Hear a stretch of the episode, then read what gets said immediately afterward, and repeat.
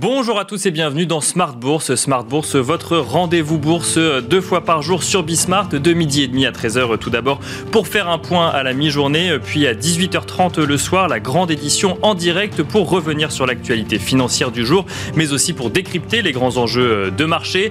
Au sommaire de cette édition, c'est aujourd'hui que Joe Biden dévoile les contours de son vaste plan d'infrastructure présenté depuis Pittsburgh. Le plan vise à moderniser notamment les routes et les ponts dans le pays, mais aussi à accélérer la transition énergétique des États-Unis. Un premier volet avant la présentation dans un second temps des mesures concernant l'assurance santé ou la prise en charge des enfants. Euh, premier volet de son plan dont le montant global évoqué est estimé entre 3 000 et 4 000 milliards de dollars. Un vaste plan euh, donc qui fait craindre aux États-Unis des hausses d'impôts à venir, mais aussi une progression de l'inflation. Et euh, nous aborderons dans cette émission également la tendance des indices européens aujourd'hui, des indices européens qui consolident après les flambées hier où le CAC 40 est allé flirter avec les 6100 points, tandis que le DAX 30 a dépassé les 15 000 points euh, en séance et en clôture hier. Nous reviendrons dessus avec nos invités et sur euh, la tendance euh, que peuvent encore prendre ces indices européens alors qu'ils reviennent et notamment le CAC 40 sur leur plus haut de mars 2020. Et puis enfin, nous ferons un peu de stock picking dans cette émission et nous chercherons à comprendre en direct les arbitrages et les choix d'investissement que l'on peut faire sur certaines valeurs en Europe, mais pas que Smart Bourse, c'est parti.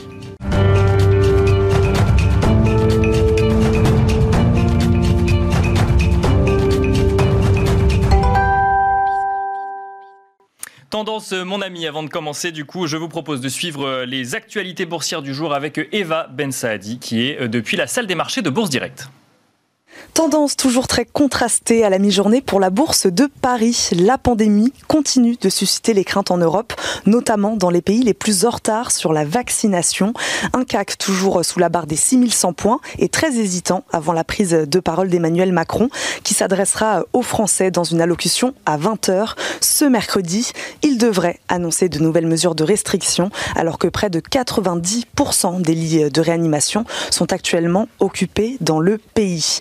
La hausse des taux alimente également l'inquiétude des investisseurs. Cette remontée importée des États-Unis pourrait conduire la BCE à intervenir alors que la reprise européenne reste timide. Côté statistique, de nombreux indicateurs d'activité rythmeront euh, cette séance. Bonne surprise d'abord pour l'industrie chinoise. L'activité manufacturière en Chine a progressé en mars à son rythme le plus rapide en trois mois. L'indice PMI a grimpé à 51,9 points contre 50,6 en février, signant un 13e mois consécutif au-dessus du seuil de 50. Le taux de chômage en Allemagne reste stable au mois de mars à 6%. En France, les prix à la consommation augmenteraient de 1,1% sur un an en mars 2021 selon euh, l'estimation provisoire de l'INSEE. Toujours en France, les dépenses de consommation des ménages sont restées stables en février par rapport au mois de janvier. Le plus attendu était l'estimation préliminaire de l'inflation de la zone euro et elle poursuit sa hausse à 1, 3% en mars sur un an, selon Eurostat. Enfin, le cabinet de ressources humaines ADP dévoilera en début d'après-midi les résultats euh, de son enquête sur l'emploi dans le secteur privé américain, deux jours avant le rapport mensuel du département du travail. Pour rappel, le mois dernier, le secteur avait créé 117 000 emplois, un chiffre très en dessous des attentes. Le président euh, américain Joe Biden s'exprimera d'ailleurs lui aussi cet après-midi et présentera euh, les détails de son plan d'infrastructure de 3 000 milliards de dollars. Du côté des valeurs maintenant, Capgemini fait partie des fortes hausses de la mi-journée. La société de conseil en services informatiques et numériques dévoile de nouveaux objectifs financiers. Le groupe vise un taux de marge opérationnel de 14% d'ici 2025 euh, et ambitionne aussi de réaliser une croissance annuelle moyenne du chiffre d'affaires de 7 à 9% entre 2020 et 2025. Casino qui annonce ce matin le succès de son opération de refinancement pour un montant de 1,525 milliards d'euros. Total aussi qui vise pour 2021 un bénéfice avant intérêt, impôts, dépréciation et amortissement de 800 millions de dollars pour ses activités d'électricité, mais aussi NJ EPS, la branche technologique du groupe français, qui a annoncé que son carnet de commandes et ses contrats sécurisés avaient atteint 148 millions d'euros en 2020. 2020.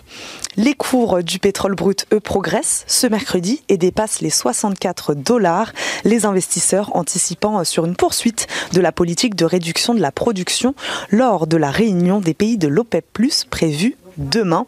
L'euro, lui aussi, remonte légèrement en dessous des 1,18 dollars après être tombé à 1,1702, un plus bas depuis près de 5 mois. C'était Eva Ben Saadi qui est avec vous euh, en fil rouge toute la journée depuis la salle des marchés euh, de Bourse Direct. Vous la retrouverez à 14h55 pour un point avant l'ouverture de Wall Street, puis dans Smart Bourse euh, ce soir à 18h30 pour un bilan des actualités boursières du jour.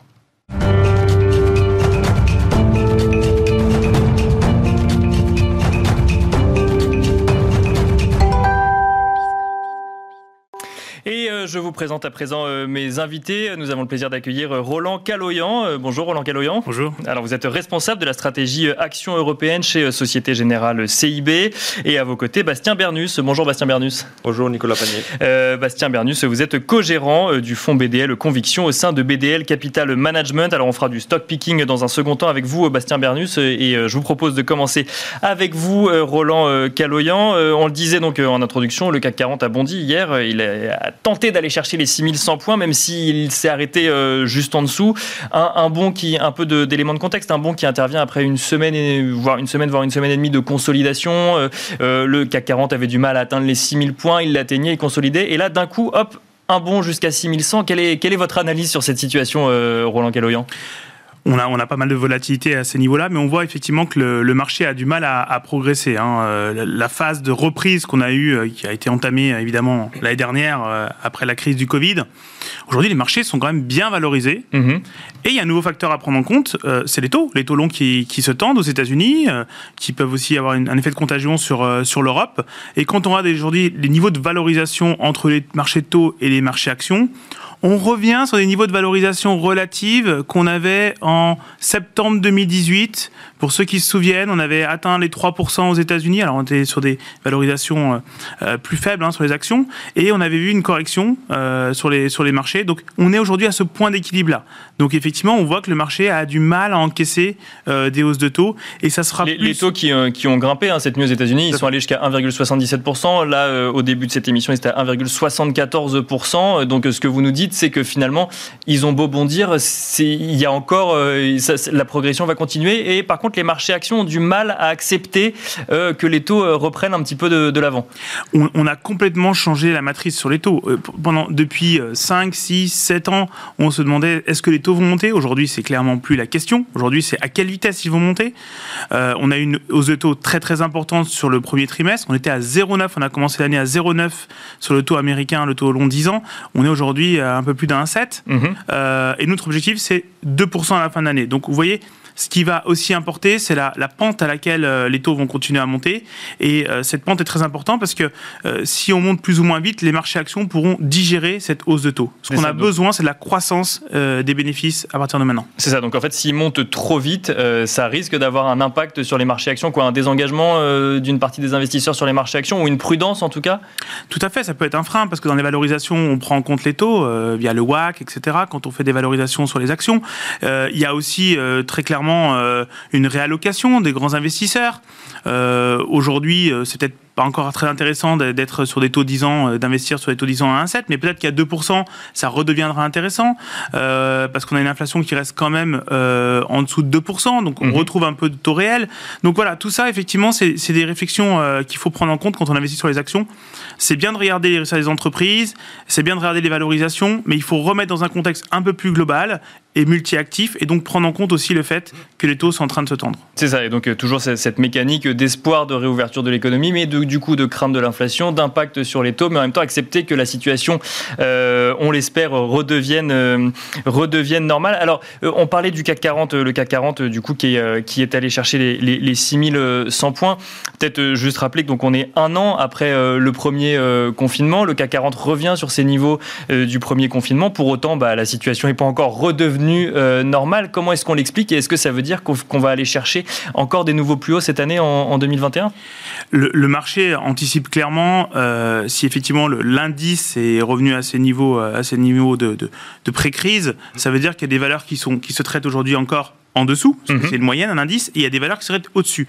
Donc sur les valeurs qui seraient au-dessus, ça veut dire que le marché anticipe déjà un nouveau cycle, et on parle quand même de, euh, de milliards d'investissements au niveau européen, il y a le plan de relance aussi aux, États-Unis, euh, donc effectivement le marché est dans l'anticipation déjà du, du post-Covid, post-confinement, et puis il y a des valeurs qui restent en retard, mhm. euh, il y a des valeurs qui ont été malheureusement, et des valeurs de qualité qui, ont été, qui ont souffert des confinements, du Covid, et qui restent en retard par rapport à leur niveau de pré-Covid, et là il y a peut-être quelque chose à faire, euh, puisqu'il y a la vaccination qui est en train d'être mise en place en Europe et en train euh, d'aider. et, potentiellement, effectivement, on peut imaginer que graduellement, on réouvre l'économie euh, avant cet été. Et donc une réouverture de l'économie qui, euh, selon vous, mérite d'être regardée de près pour potentiellement aller regarder les valeurs qui seraient encore sous-valorisées aujourd'hui. Tout à fait. Alors ça peut être dans le secteur de l'hôtellerie, dans le secteur de la restauration, euh, ça peut être euh, constructeurs l'aéronautique, les constructeurs d'avions qui ont aussi beaucoup souffert évidemment. ça peut être sur la partie concession, tout ce qui est lié aux aéroports par exemple, aux autoroutes même euh, des sociétés qui sont euh, qui font de la bière. Euh, mhm. la problématique, c'est pas ce qu'ils produisent. Bien sûr, c'est ceux qui distribuent. Exactement. et où est-ce qu'ils le vendent dans, dans, les bars et les restaurants. Donc en fait, toutes ces valeurs qui pourraient bénéficier en fait d'une réouverture de l'économie, il faut les regarder. Vous nous dites, vous nous dites, il n'y a pas que les valeurs technologiques. Alors en, France, c'est un peu différent que, qu'aux États-Unis, puisqu'on n'a pas de ou peu de vraies valeurs tech. On a par contre des valeurs qui sont liées à la technologie. ce que vous nous dites, c'est qu'il faut peut-être bon, celles-là, elles ont bien performé. Euh, on, les laisse continuer et nous, on va regarder peut-être plutôt celles, celles qui vont euh, bénéficier d'une rouverture un petit peu plus tard. Quoi. Tout à fait. Donc ça, c'est vraiment une stratégie et c'est là où encore on va trouver encore euh, Alors, il y a, euh, d'autres secteurs qu'on peut regarder. Il y a un secteur qui, je crois, vous est cher, c'est le, secteur des valeurs euh, green. Euh, les valeurs green, les, normes ESG, les labels ISR, dont on a beaucoup parlé en 2020, puisque c'était des valeurs qui pouvaient être des valeurs refuges pour un certain nombre, pour un certain nombre d'investisseurs. là, on en entend moins parler. Pour autant, on sent que c'est quand même une tendance de fond. Le CAC 40 ESG a vu le jour il n'y a pas si longtemps. vous êtes toujours, du coup, vous, sur, sur cette stratégie des valeurs green? Alors oui, mais sauf qu'on la met dans un contexte un peu plus global. Ce qui se passe, c'est qu'on a une nouvelle stratégie qui a été présentée la dernière, euh, qui s'appelle le Green Deal européen. Mhm. Donc euh, là, il y a euh, la Commission européenne a proposé un plan de, de, de 1000 milliards d'investissements sur les dix prochaines années pour réussir la transition énergétique. ce qui est très important, c'est qu'effectivement, on se retrouve avec des valeurs type éoliennes, panneaux solaires, des, des, des purs players de l'énergie renouvelable. Celles-ci ont beaucoup souffert depuis le début de l'année. Il y a des valeurs qui ont perdu 20, 25, 30% depuis le début de l'année à cause de la rotation et certainement aussi parce qu'elles étaient très bien valorisées. Mhm. Notre approche est beaucoup plus large. Évidemment, on a ces valeurs aussi, euh, identifié ces valeurs, mais euh, on pense effectivement, quand on, quand on lit le projet de la Commission, euh, la, Commission européenne, si l'Europe veut réussir sa transition énergétique, il va falloir aussi trouver des valeurs qui vont bénéficier des rénovations des bâtiments, trouver des valeurs qui vont aussi bénéficier d'une, des moyens de transport plus, plus propres, je pense au train, par exemple. D'accord. Euh, et tout ce oui, donc pas, pas, des valeurs qui vont apporter une, une, vraie différence ou une rupture technologique sur le sujet de l'énergie, mais qui simplement en fait vont bénéficier de cette transition. Exactement. Donc c'est effectivement ces valeurs-là. Et nous, on en a identifié 43. Et ce qui est intéressant, c'est effectivement quand on a euh, des valeurs qui perdent 20-30% sur la partie euh, énergie renouvelable, euh, nous, notre panier, notre indice est en hausse de 2%. Alors c'est peut-être moins bien que le marché, mais effectivement, ça a mieux résisté. Pourquoi? Parce qu'on a une diversification dans notre approche. Un mot peut-être rapidement sur ce CAC 40 ESG qui vient d'être euh, qui vient d'être lancé. Euh, du coup, ça, ça vient valider finalement le fait qu'il faut continuer à s'intéresser à ces valeurs et peut-être plus sur du long terme?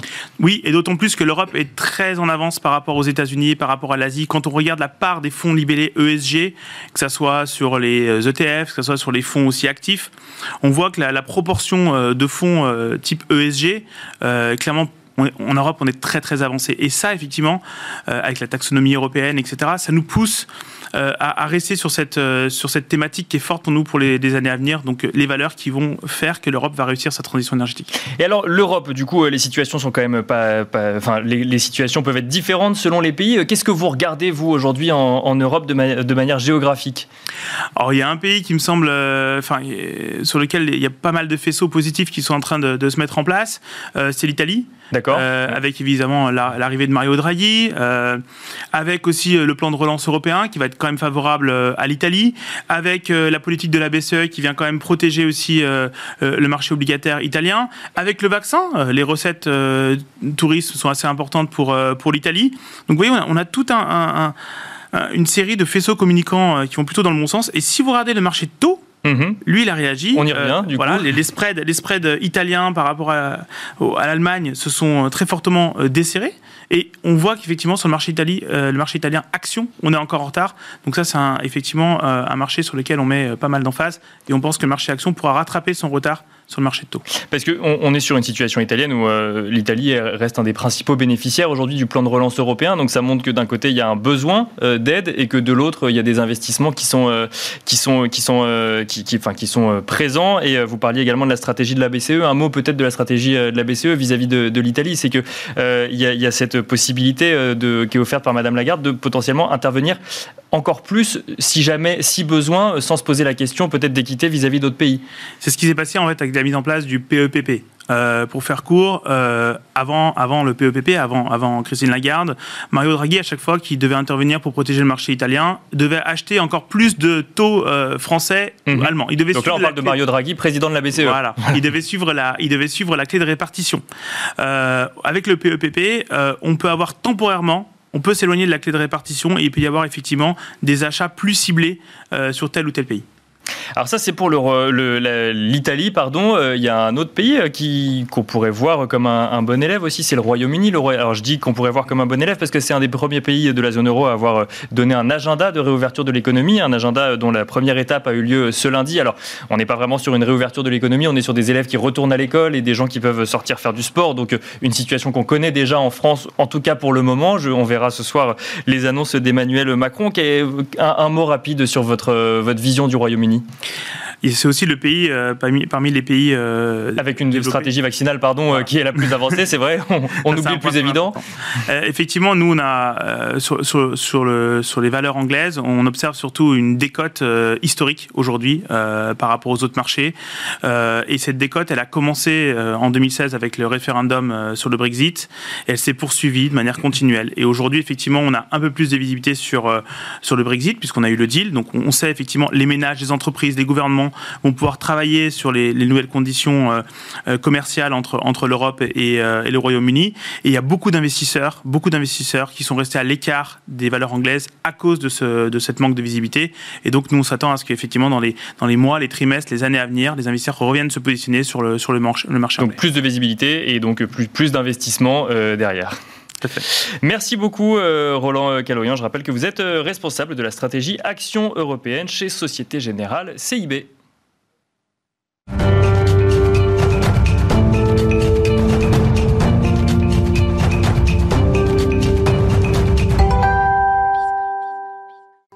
On va discuter avec vous à présent, euh, Bastien euh, Bernus. Vous êtes co-gérant donc du fonds euh, BDL Conviction au sein de BDL Capital Management. Alors, dans la première partie de cette émission, on on s'est intéressé donc du coup à des zones géographiques, à des secteurs, à des tendances de marché. On va aller un peu plus dans le détail avec vous et on va faire un peu de stock picking euh, ensemble.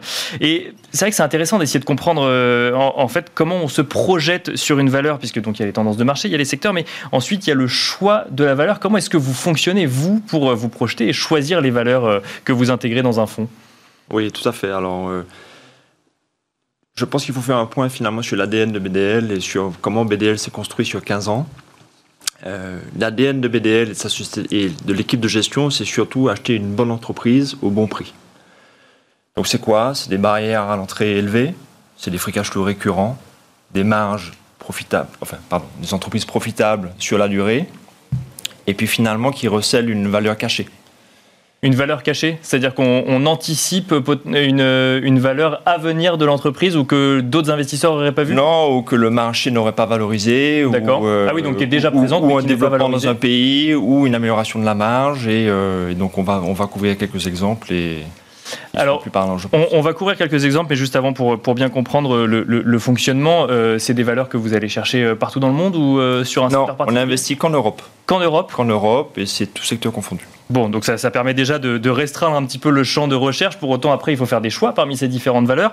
Euh, alors, vous avez une approche qui a dû s'adapter aux situations de marché un peu spéciales l'année dernière. On en a parlé en première partie d'émission. On a peu de visibilité. Enfin, il y avait peu de visibilité euh, sur les marchés, des sociétés qui étaient survalorisées, d'autres qui étaient euh, sous-valorisées. il y a eu également quelques situations qu'on pourrait qualifier de spéciales, des OPA, des fusions, des spin-offs. Donc, quand les marchés ont récupéré un peu de, de, visibilité. Et, effectivement, c'est intéressant de, peut-être de se projeter ensemble sur un spin-off qui fait l'actualité en ce moment. C'est la, décision de, Vivendi de sortir et d'introduire en bourse pardon, Universal Music Group. votre conviction, du coup, bah, BDL conviction, c'est qu'il y avait une valeur cachée et que là, on comprend en fait, avec l'introduction en bourse d'Universal Music Group, que cette valeur cachée existait et qu'elle va enfin être valorisée. Oui, c'est exactement ça. Alors on a, investi, on a commencé à investir dans Vivendi il y a un moment déjà. Et finalement, Vivendi avait une pépite mhm. qui s'appelle UMG, donc vous l'avez cité, Universal Music Group. Et cette pépite n'était pas valorisée par le marché, euh, malgré le fait qu'en fin 2019, un consortium euh, drivé par euh, Tencent, les Chinois, le groupe était valorisé finalement à 30 milliards d'euros. D'accord. Le groupe Vivendi Non, le Universal Music Group. Le groupe UMG. Et donc finalement, ça a permis quoi? Ça a permis de cristalliser la valeur du MG. Mhm. Et ce qui était étonnant, c'est que ça s'est fait en deux tranches, 10% plus 10%, et UMG Group, la participation de Vivendi qui représentait 24 milliards d'euros, Vivendi Group était valorisé 31 milliards d'euros. Donc ça voulait dire quoi? Ça voulait dire que 7 milliards d'euros était la valorisation de tout le reste du groupe Vivendi. Donc le média, la publicité, la communication, les contenus, sa participation dans Spotify, ce qui était finalement euh, un, non-sens, entre guillemets. Et là, ça a été euh, encore un peu plus cristallisé avec l'annonce de Vivendi de distribuer un dividende nature à ses actionnaires et en cotant sa filiale UMG, ils vont garder 20% et il y aura 60% distribués à ses actionnaires. C'est ça, ils distribuent 60% à, leurs actionnaires, mais ça veut dire quoi? Ça veut dire que la pépite UMG, euh, que, comme vous dites, en fait, était tellement grosse par rapport au reste euh, de, Vivendi qu'elle écrasait la valorisation des autres, qu'on ne prenait pas en compte la valorisation des Tout autres à fait. Ça voulait dire que le groupe Vivendi, dont l'entité Vivendi était sous-valorisée l'entité Vivendi était sous-valorisée. Donc là, ce que vous nous dites, c'est que la, la, valeur cachée, elle était en fait dans les autres actifs de Vivendi. Ah, oui, mais aussi euh, dans UMG qui n'était pas valorisé à l'époque. Qui n'était pas valorisé à l'époque, donc on, imagine. Donc, euh, alors il n'y a pas de date euh, définie encore pour l'introduction en bourse de Universal Music Group, mais donc vous avez peut-être vous une anticipation de. non, ça a été validé à l'Assemblée générale des actionnaires la semaine dernière et ça suit son cours. Ça suit son cours, très bien. Donc ça, c'était pour euh, Vivendi et donc Universal Music Group. Il y a une autre, un schéma un peu similaire du côté de, de Daimler à présent. Euh, Daimler qui lui a décidé euh, d'introduire en bourse bah, sa filiale, donc activité poids lourd, Daimler Trucks. donc quand je dis schéma similaire, c'est que du coup on introduit en fait sa filiale en bourse. pour autant, est-ce que selon vous, c'était exactement le même fonctionnement, une, une activité spécifique qui écrasait le reste de la valeur ou c'est différent comme, comme analyse? Alors dans le cas de Daimler, alors Daimler a annoncé euh, l'introduction en bourse de sa filiale poids lourd. Euh, Volkswagen l'a déjà fait mhm. en 2019 avec sa filiale Traton. Et Renault l'a fait il y a bien longtemps avec Renault Trucks. Parce que Renault Trucks n'appartient pas à Renault. Et enfin, finalement, ce qui se passe, c'est que le, le, métier de l'automobile et le métier du poids lourd, c'est deux métiers très différents. D'accord. Ce ne sont pas les mêmes clients finaux, ce n'est pas le même réseau de distribution, et ce n'est pas la même technologie.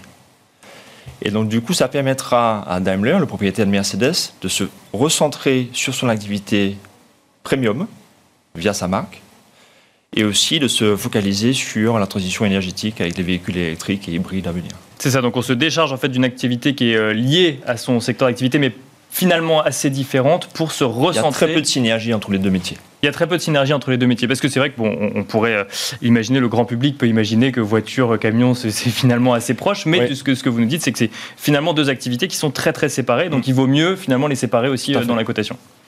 Alors un troisième exemple, euh, qui est un troisième exemple qu'on peut regarder avant de. Donc ça, c'est des choses qui, euh, qui, sont annoncées. On va parler euh, ensuite de bah, ce que vous anticipez peut-être. Troisième exemple, c'est Total Produce. Alors est-ce que vous pouvez nous présenter rapidement cette valeur qui est peut-être moins connue du grand public Alors, Je pense que c'est une valeur qui est quasiment pas connue. Total Produce est un des quatre grands acteurs Europe-US de distribution de fruits et légumes. C'est un grossiste. D'accord. On mange tous des fruits et légumes tous les jours, donc c'est important finalement dans l'alimentation. Donc ces quatre gros acteurs, ce qui s'est passé, c'est que Total Produce a pris une participation dans Dole, qui fait partie aussi des quatre grands acteurs. Et mhm. l'objectif, c'était de créer le numéro 1 avec 7 milliards d'euros de ventes, comparé aux autres qui sont euh, grosso modo entre 2,5 et 3 milliards d'euros de, de ventes. Donc là, on est plus sur de la concentration dans le secteur. c'est de la concentration dans le secteur. Et puis surtout, ils vont devenir le numéro 1 il y, y, a une différence entre les deux métiers. C'est que Total Produce, c'est une entreprise familiale extrêmement bien géré, mais avec peu d'actifs. Mhm. Dole est aussi une entreprise familiale, mais qui a énormément d'actifs et beaucoup de dettes. Et finalement, il y a de la valeur à dégager de la fusion des deux. C'est parce que finalement, la nouvelle entité s'appellera Dole, mais c'est le management de Total Produce qui prend les rênes. Et ça permettra du coup de dégager des synergies, pas seulement en investissement, mais aussi en coûts, mhm. En réajustement de la dette. Et ça permet aussi d'intégrer verticalement. Dole ayant beaucoup d'actifs et Total Produce ayant un gros réseau de distribution, du coup, c'est une intégration verticale de la production des fruits et légumes jusqu'à la distribution aux clients finaux. Alors donc trois exemples qu'on a vus ensemble qui nous permettent de déterminer un peu, bah, de comprendre un peu plus euh, cette notion de valeur cachée, que ce soit dans euh, des scissions d'entreprises, au contraire dans des concentrations dans le mmh. secteur. Euh, ah, Peut-être un mot de, l'avenir. Qu'est-ce que vous regardez en ce moment? Il nous reste deux minutes. Quelles sont les valeurs que vous regardez et dont vous estimez qu'on va peut-être découvrir une valeur cachée? En deux minutes, je vais essayer de faire vite. Alors, bah, on parlait de l'Italie tout à l'heure avec Roland. Mmh. donc il y a Telecom Italia. D'accord. Donc l'opérateur de téléphonie italien. Aujourd'hui, en l'état des choses, Telecom Italia, avec en Italie, il y a un développement du réseau fibre qui devrait se faire en double. Alors, ça paraît pas très clair comme ça. En double. Je vais, le schématiser. Le réseau de fibre optique devrait être développé en parallèle, avec deux réseaux. Donc c'est comme si je disais, pour aller d'un point A à un point B, je mettais deux autoroutes, ce qui n'a pas de sens.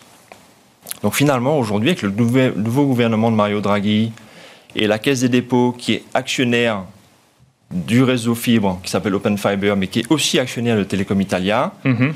Nous pensons chez BDL qu'ils vont revoir leur feuille de route, se développer sur un réseau.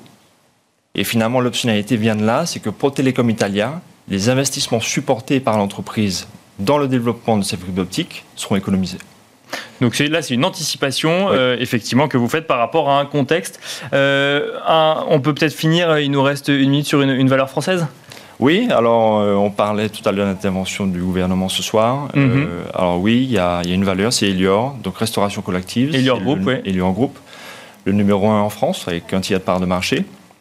Alors Elior, c'est un, métier très résilient dans un monde normal. Mais quand je dis un monde normal, c'est... Euh, hors pandémie. C'est ça, c'est hors pandémie. Quand il y a une récession, une guerre, ou quand tout va bien, généralement c'est un, un métier qui génère beaucoup de cash, avec des marges stables entre 5 et 6 et donc, si on normalise tout ça, on pense qu'il devrait en profiter. Le... Donc, c'est, ce sont des très bons métiers. Après ça, euh, l'impact des écoles aussi aura peut-être un effet, mais ils ont revu leurs contrats. Aujourd'hui, ce sont des contrats qui ne devraient pas coûter d'argent. Alors, l'optionnalité vient d'où? C'est qu'en 2006, on a déjà eu cet exemple. Le fondateur et actionnaire majoritaire d'Elior, qui s'appelle Robert Zolad, en 2006, n'était pas content de la sous-cotation, entre guillemets, de son titre. Mm-hmm. Donc, il avait décidé de retirer le titre de la cote avec l'aide d'investisseurs. Donc ça pourrait arriver. Et l'autre chose, c'est peut-être une option industrielle avec Compass, euh, les Anglais qui, pourraient, euh, qui ont une faible part de marché en France et qui pourraient vouloir grossir, ou bien Aramark, l'américain, qui, euh, n'a pas de point d'attache en Europe, et ce serait un bon point d'entrée. Eh ben merci beaucoup Bastien Bernus de nous avoir présenté vos convictions finalement. Euh, et je rappelle que vous êtes co-gérant euh, du fonds BDL Conviction au sein euh, de BDL Capital Management. Merci à vous également de nous avoir suivis et je vous donne rendez-vous à présent ce soir à 18h30 en direct toujours pour décrypter les enjeux de marché.